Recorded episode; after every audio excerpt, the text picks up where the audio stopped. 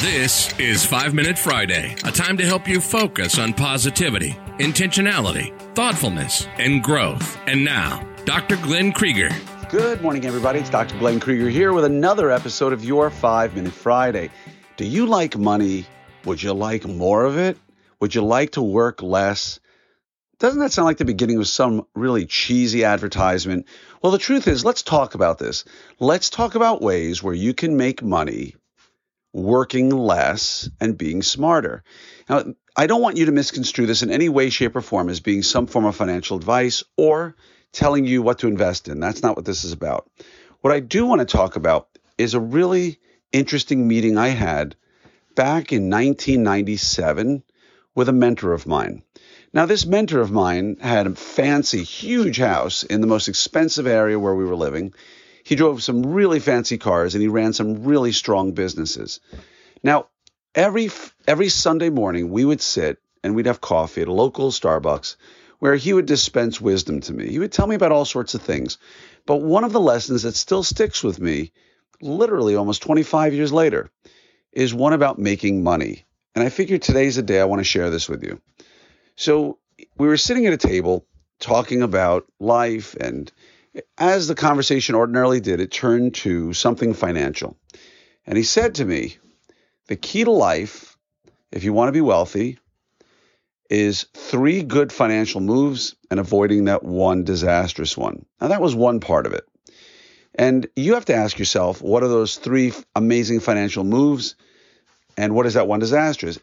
Your amazing move could be that that spouse you married uh, or the long-term partner you live with who doesn't like to spend a lot of money. And maybe instead of going to get a Louis Vuitton bag or a Chanel belt, you know, or something really fancy, uh, instead they uh, they like to save money and save you millions of dollars over your lifetime. Now that's one way, right? Uh, that incredible financial move could be your ortho uh, education or your dental education. It could be the practice you purchased. It could be the home you bought that was you know two hundred thousand dollars. It's now worth two million. Just his first advice was three amazing moves and avoiding that one disastrous one. Now, the second thing he told me that was remarkable, so much so that somebody at the table next door, an elderly man who was just sitting reading his paper, came over in the middle of our conversation, looked me in the eye, and said, I don't know who this other guy is, but whatever he's telling you, listen to every word because he's telling you 100% the truth. So I'm going to share that with you right now. I'm going to tell you what it is he told me. And he said the key to becoming wealthy is figuring out a way to make money when your ass is not in the chair treating patients. Okay, think about that again. He said the key to becoming wealthy is by figuring out a way of making money when your ass is not in the chair treating patients. Now, the, the good news is there's never been a better way to do that than in today's digital world the ability to invest in things is so much easier than it was 25 years ago, where I remember trying to do my own trades with Charles Schwab over the phone because there was no web way of doing this. And for those of you out here who remember that, it's crazy because things were delayed by 10, 15, or 20 minutes.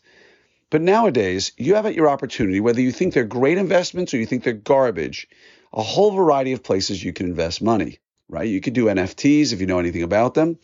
Uh, you could do stocks, bonds, mutual funds, commercial real estate, uh, regular housing, multifamily. There's so many places you can go. Don't forget, there's collectibles. And I was told the other day about people who are actually collecting bourbon, just buying super expensive bottles, holding them for five years, and then selling them. So anything can be a collectible. So here's my charge to you today find something you like or that you enjoy learning about, become passionate about it, learn more about it than anybody around you, and consider investing in that. Again, there's no short list of things you could invest in. You can invest in literally almost anything uh, nostalgic because they tend to go up in price over time. But learn about it find something you love. Like for me, uh, one of the things I really love was video games back in the day from Nintendo, right? The NES system, things like Zelda, Punch Out, Super Mario Brothers. Now, when I tell you this, you're like, what an idiot. Guys investing or buying old video games. Let me just tell you something. A recent copy of a Super Mario Brothers sold, I believe, for close to $2 million. Now, there's more to it than you just saying, oh my God, someone just sold a Super Mario Brothers for $2 million. It doesn't work quite that way. It has to be special, has to be great at a certain level. But again, uh, you should find something that speaks to you. And for me, I used to love video games when I was younger. And and you can go buy inexpensive for a few hundred dollars a video game that meant something to you and probably hold on to it for a little bit and at least you'll, you know, you'll enjoy the memory, the nostalgia of it and maybe make a few bucks down the road. But my point in all of this was it was a great lecture at another meeting other than Orthopreneur Summit about four or five years ago by two orthodontists who basically said, You're never going to become super wealthy living as an orthodontist, but you can use that money to invest in things. And they showed how they used commercial real estate and the money they pulled out of their investments as they grew to buy more commercial real estate until they essentially owned all the land around a mall.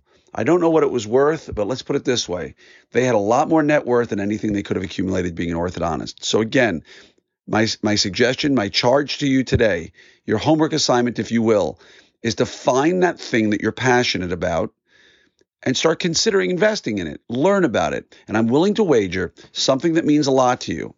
Again, ranging from uh, video games to baseball cards to firearms to liquor to housing to anything you can think of.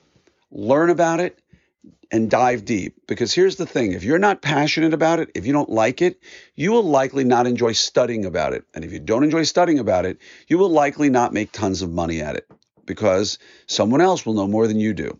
So don't leave it up to luck, leave it up to understanding. Go learn about something. And if you ever need anything at all, I'm always here to help in any way I can. Wishing you an amazing day, an amazing weekend up ahead. And uh, like I said, reach out to me for anything you ever need.